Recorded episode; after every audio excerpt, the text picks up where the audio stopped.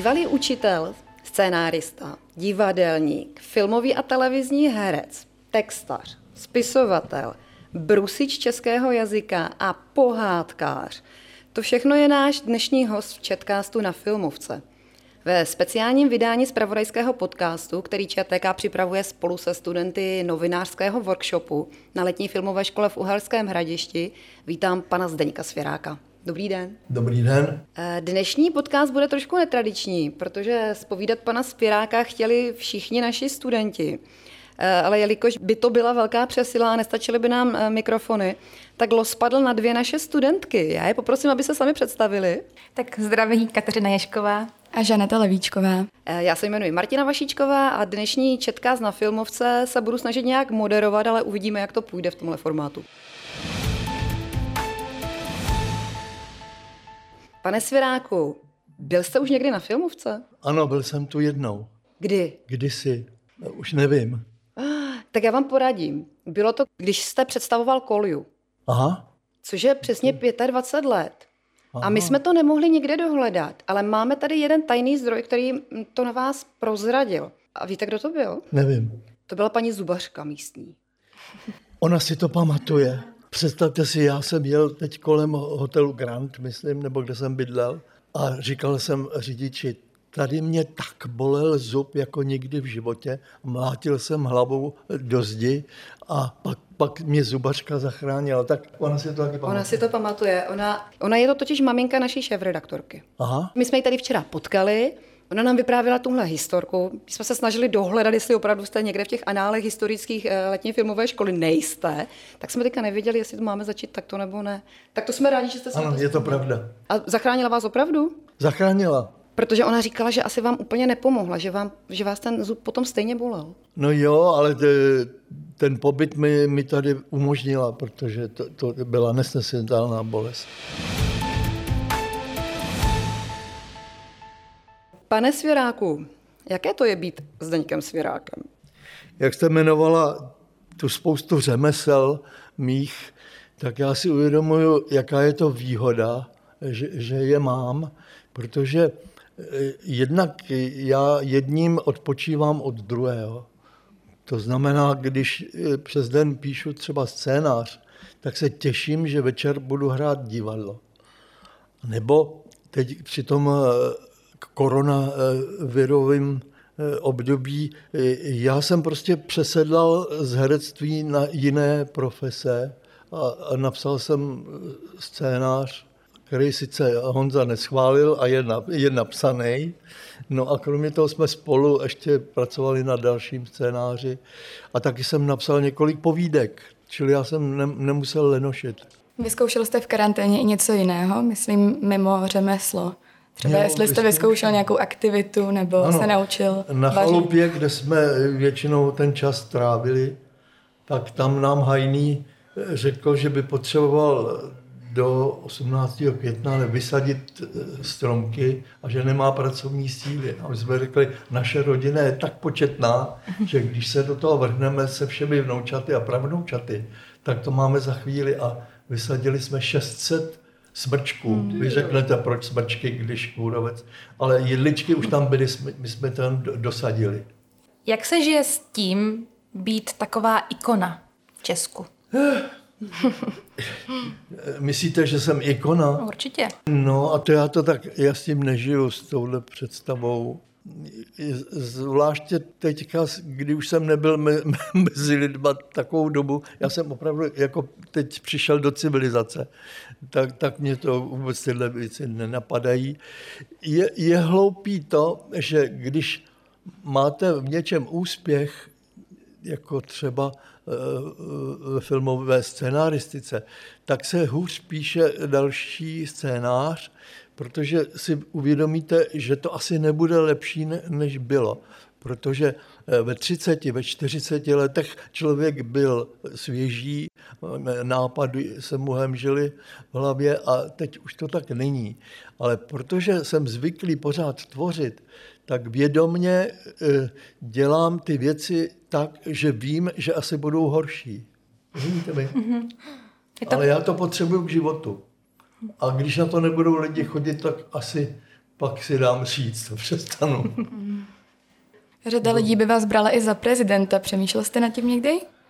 No musel jsem o tom přemýšlet, protože mm, někdo přišel s nápadem, eh, že, že, že bych to mohl dělat, ale to jsem okamžitě e, zneutralizoval, protože e, vím bezpečně, že jestli se na něco nehodím, tak je to být prezidentem. Hmm. A jaké bylo vaše vysněné povolání v dětství? Chtěl jste být třeba Já jsem chtěl být jak prezidentem, když jsem ho viděl před sebou ve škole nad katedrou, ale to byl jen závan naivní. Ale opravdu jsem se stal prezidentem a to centra Paraple, mm-hmm. o který se starám až asi 25 nebo 30 let. A to vám je tak pěkný, že do toho centra přijdete a tam ve všech těch místnostech, kde by měl vyset prezident Zeman, hmm. vysím já, ale ve stejném rámečku prezidentským. Takže jste prezident. Ten, ten dětský jsem v tomhle hmm. případě co splnil. Eh, vy už jste to trošičku zmínil, ty poslední dva roky eh, koronavirové, oni herci vlastně měli takovou nucenou dovolenou. Eh, ale vy jste nezahálel, vy jste dělal spoustu jiných věcí. Mimo jiné jste i s Jaroslavem Uhlířem naspívali tu vaši známou písničku Není nutno. Ano. Co bylo tím podnětem pro to, abyste ji naspívali z těch obýváků? Na to jsme nepřišli my s Jaroslavem.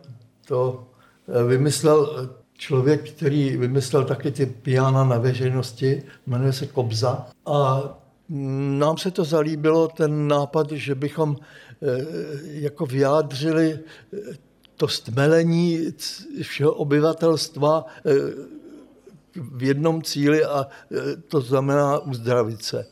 A já jsem, myslím, v tom prologu k té písničce také řekl, že se z toho nesmíme zbláznit, protože určitě na to něco vymyslejí vědci. No měl jsem pravdu. A myslíte, že v té chvíli ta písnička za, zafungovala? Určitě. To, to, ano. Ta písnička eh, se hodí do všech časů. Není nutno, protože je optimistická, jednoduchá a každý ji zná. My s Jardou Uhlířem máme tu výhodu, že ty písničky děláme tak dlouho, že je znají babičky, maminky i děti. Takže když Jarda dělá koncerty, a já už to s ním nedělám, tak v tom publiku zpívají všichni, všechny tři generace. To málo kdo má tuhle tu výhodu. Takže vám chodí samé pozitivní reakce, dostáváte třeba i dopisy nebo děkovné e-maily, že těm lidem děláte lepší život? Dostávám často takovýhle, zejména když jsem teď těmhle ty narozeniny, mm. tak teprve včera jsem odpověděl na poslední dopis a narozeniny jsem měl v březnu. Takže odepisujete na všechny dopisy? No na všechny ne, ale třeba když napíšou děti a pošlou mm. obrázek, tak asi čekají, že pan Cvirák jim poděkuje, byli by zklamaný, tak na to odpovídám. Rozumím. My jsme tady na filmovém festivalu. Vy, pokud vím, úplně rád na festivaly nejezdíte. Proč jste letos udělal výjimku? Protože mě můj syn Honza řekl, že je to tady pěkný. tady byl, to je pravda. Tady byl. Říkal, neboj se toho, srdečně tě přijmou. A zatím se to potvrdilo? Zatím jsem tady několik hodin a zatím je to potvrzováno neustále. Až na to horko. Ale já jsem rád, já jsem jo? přijel z chladných krajin. U nás včera večer byla zima a pršelo a ráno ještě taky. Takže jsem si říkal, to, to tvoje snění o tom, že večer posedíš někde v předzahrádce, asi veme za svý. A vypadá to, že ne, že posedím.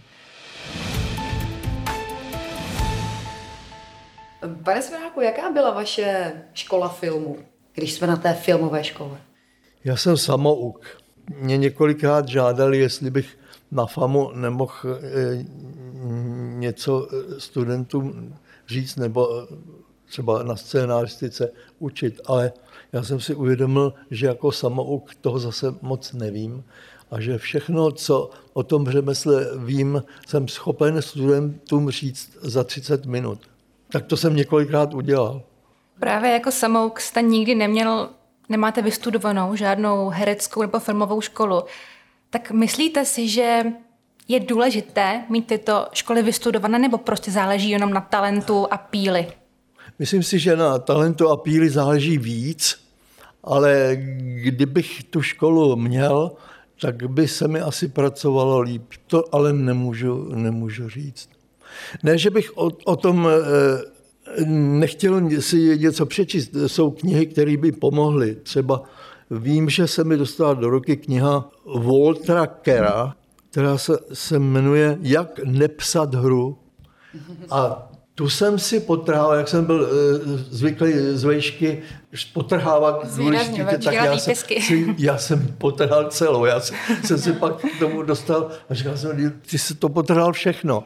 Takže tam na té knížce, uh, jak nepsat hru, jsem se naučil, jak nepsat. A to je důležitý, čeho se vyvarovat.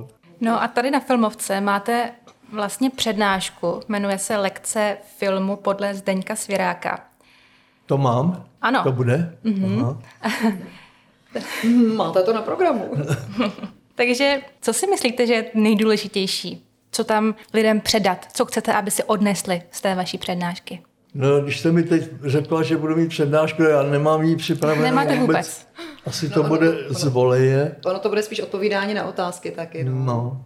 no já bych chtěl, aby si každý uvědomil, kdo, kdo chce tuhle práci dělat, že to je eh, práce sice s radostným výsledkem, když se to povede, ale eh, že to je klopotná práce.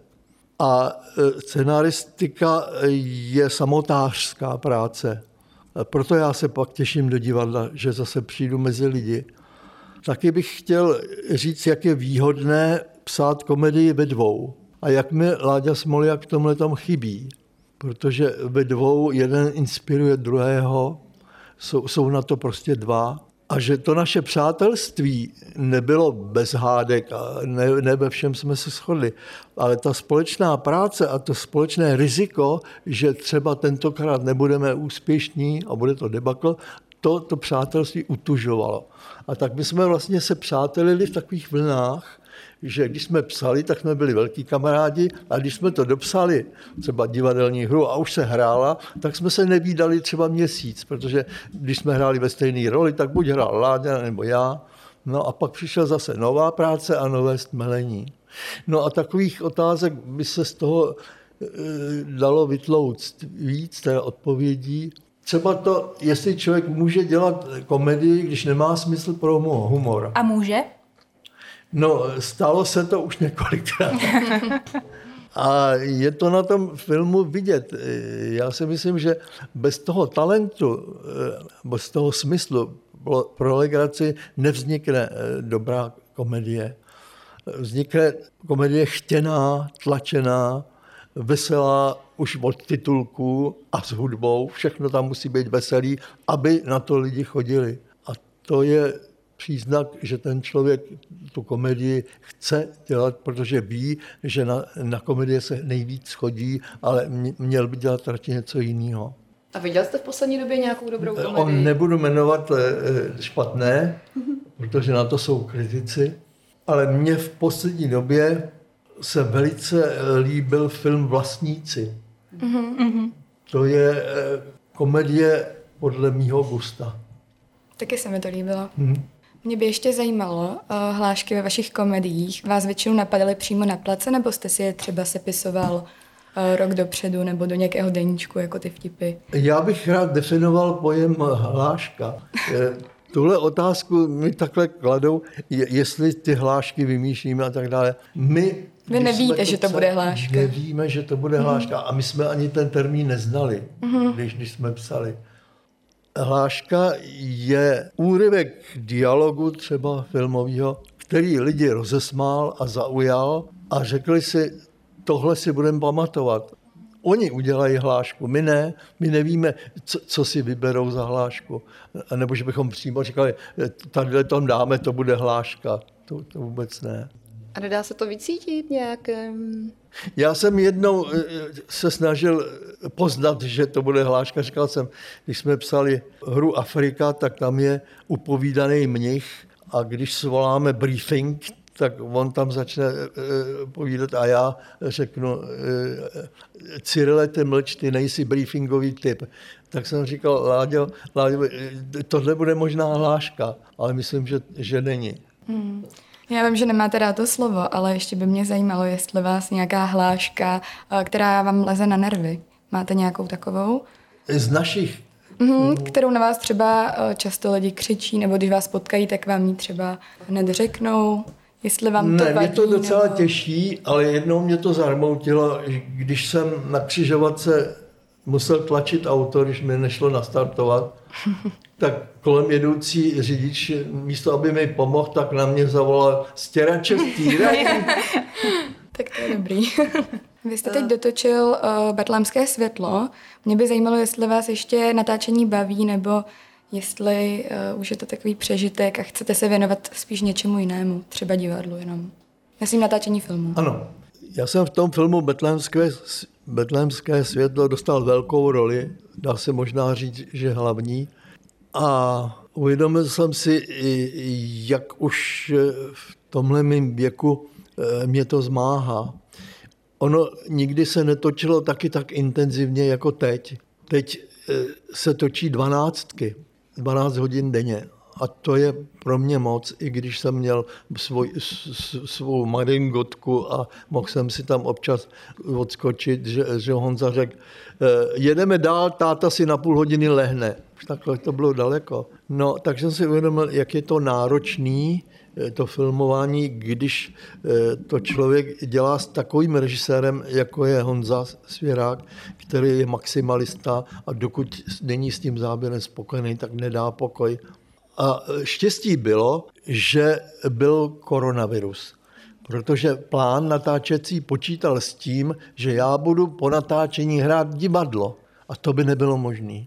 Takže tam byly volné dny, kdy jsem měl mít divadelní zájezd a to byla moje záchrana. Že jsem se mohl vyspat Jo. a orazit si. Že jste si odpočinul. No, no, no.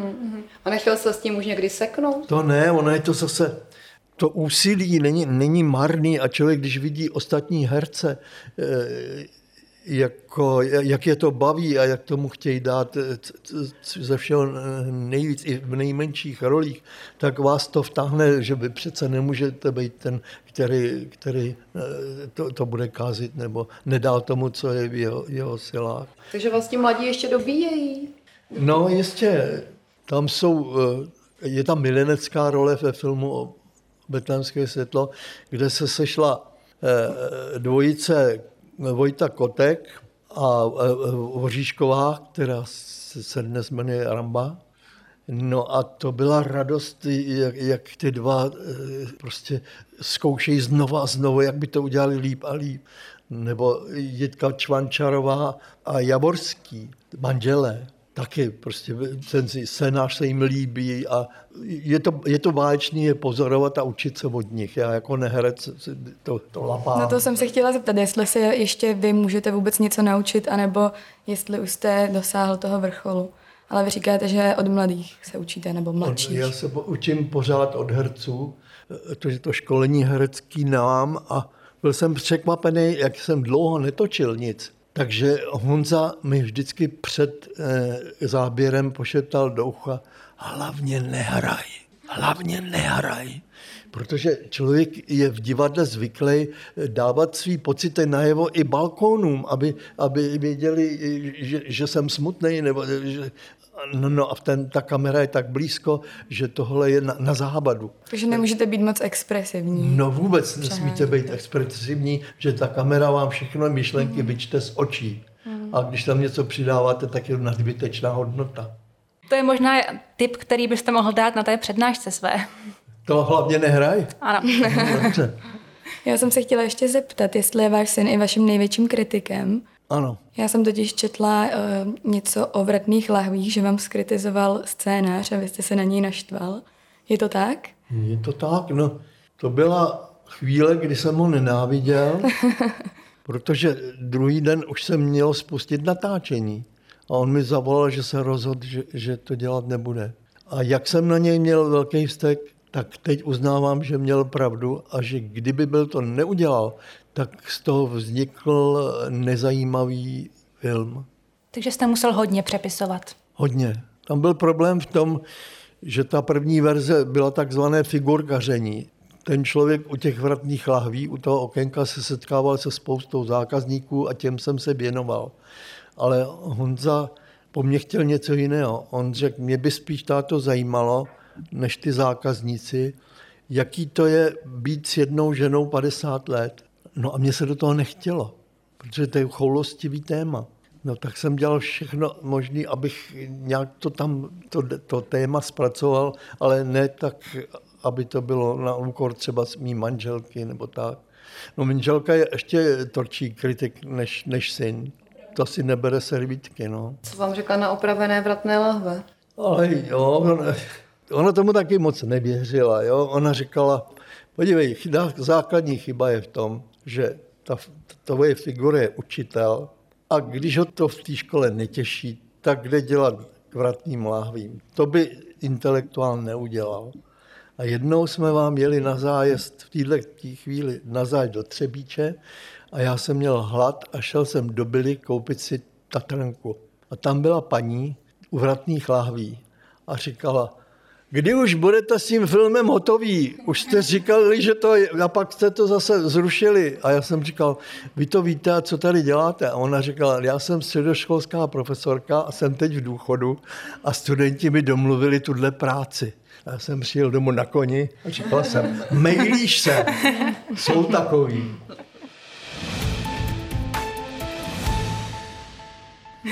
Když už mluvíte o tom eh, učení, vy jste bývalý pedagog a učil jste literaturu a český jazyk. Eh, já bych chtěla, jestli byste nám mohl říct, jakou jednu knihu byste doporučil všem, aby si přečetli aspoň jednou za život. Já vím, že to je těžká otázka, ale moc by mě to zajímalo. Nebo celkově, jakou literaturu No, máte asi rád. jakou knihu byste si vzal na pustý ostrov, to je hrozně Taková variace. těžký říct, ale na mě zapůsobila snad nejvíc knížka Karla Poláčka Bylo nás pět. Do té jsem se tak zamiloval a tak jsem si říkal, takovýho něco umět, aby to bylo legrační a přitom i dojemný, to by bylo. No, takže Bylo nás pět bych doporučil. Máte na tu knihu jiný pohled, když se to četla jako dítě, pak třeba v dospívání a když si to přečtete teď, nebo Pořád je to krásný. dobře. Pořád se z toho učíte? No tak já myslím, že už poučený jsem a e, kolikrát jsem se přistihl, e, pozor, to je asi jako bylo nás pět, to tam nedávej, jo. Ještě k tomu českému jazyku. Jak vy vnímáte vyjadřování naší mladé generace? Mám na mysli to, jak mluvíme, ale jak třeba i píšeme. Víte, já, já s vámi nepřicházím mo- moc do styku, a když tak je náhodně, třeba v metru nebo v tramvaji, v autobusu. Mě mrzí eh, taková lenost ve výslovnosti. Já než přijdu na to, že mluví česky, tak to chvilku trvá. Jo? Jež- Protože je to takový drmolení eh, líných mluvidel. Eh, Já nemluvím spisovně, jak jste si asi všimli. Já mluvím obecnou češtinou, říkám dobrý, špatný, ne dobrý, špatný, ale všechno vyslovím. A to je, to je ten rozdíl. A ta čeština chudák trpí, když je pro, prokládána furt tím vole, vole, vole, jak jsem říkal vole, vole. My jsme se předtím bavili i o tom, že vám vadí anglická slova, Ne, nevadí. nebo nevadí, ale chtěl byste pro ně najít nějaký český ekvivalent. No rád bych, protože eh, kolikrát mi nikdo nevysvětlí a říkám si, no já eh, jsem ještě eh, poměrně vzdělaný a tu angličtinu jsem se učil ve škole, ale co, co taková babička nebo dědeček, který to neměli, tak v rozhlase řeknou, ostatní se dovíte v našem podcastu. A co oni si mají z toho vzít, z toho podcastu? No, takže bych rád, když už nemáme český ekvivalent, tak aby nám vysvětlili, tohle slovo teď budeme používat a znamená to tohle. Hmm. Pojďme se ještě dotknout trošičku té divadelní stránky, kterou vy tady na festivalu taky budete představovat. Divadlo Járy Cimrmana, lístky na vaše představení jsou beznadějně vyprodané už léta, léta. Proč jste proti takovému tomu um, streamování vašich divadel na sociální sítě nebo na streamovací služby, aby vlastně um, více lidí k ním mělo přístup k těm divadlům? Ale tak já proti tomu nemůžu nic dělat, to, si, to, to běží na internetu, aniž eh, to třeba povolíme. Ale vy se celkem ztrátil, to by se to odstraňovalo. No já ne, nejsem proto, aby se...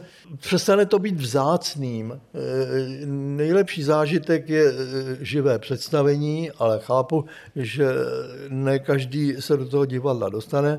Pak má možnost to zhlédnout na DVDčku nebo na CDčku zvukově, a eh, bojím se toho, že když to bude všude, takže to omrzí dřív. Ona je ta dnešní mladá generace trošku zíčkaná, tak oni to, co nemají naservírované na těch sociálních sítích, tak už si k tomu hůř hledají cestičku, i když naše studentky říkali, že do divadla chodí. Nicméně stejně se zeptám, Cibrmani, to jste hlavně vy, pan Smoliak, pan Čepelka, pan Bruckner, ale postupně hold dochází k té generační výměně u vás eh, v divadle. Vy jste rozjeli tu akci Synové pomáhají otcům. Funguje to? No, funguje to. Mladý Čepelka hraje se starým Čepelkou a mladý Kotek hrál se starým Kotkem, než nám eh, Václav ode, odešel. A kromě toho jsme angažovali dva profíky, a to je Táborský a Vetchý. A Táborský u nás má už asi čtyři role a Vetchý zatím jednu ale eh, teď se mu nabít druhou a ještě se nevyjádřil. takže, takže si vychováváte nějaké následovníky? No já si myslím, že tyhle dva kluci jsou nám velice blízcí a že by, že by mohli v tom, v tom našem divadle pokračovat, až my ztratíme síly nebo až se skácíme. Vy jste ještě mluvil o tom, že píšete přes den a pak se těšíte do divadla, že to máte takhle jako rozdělené. Měl jste někdy období, eh, kdy jste byl jenom pan spisovatel nebo jenom pan herec? Já jsem začínal tak, že jsem byl eh, rozhlasový redaktor a toužil jsem být spisovatelem. Čili po práci jsem psal povídky a posílal jsem je do různých časopisů a oni mi je většinou vraceli.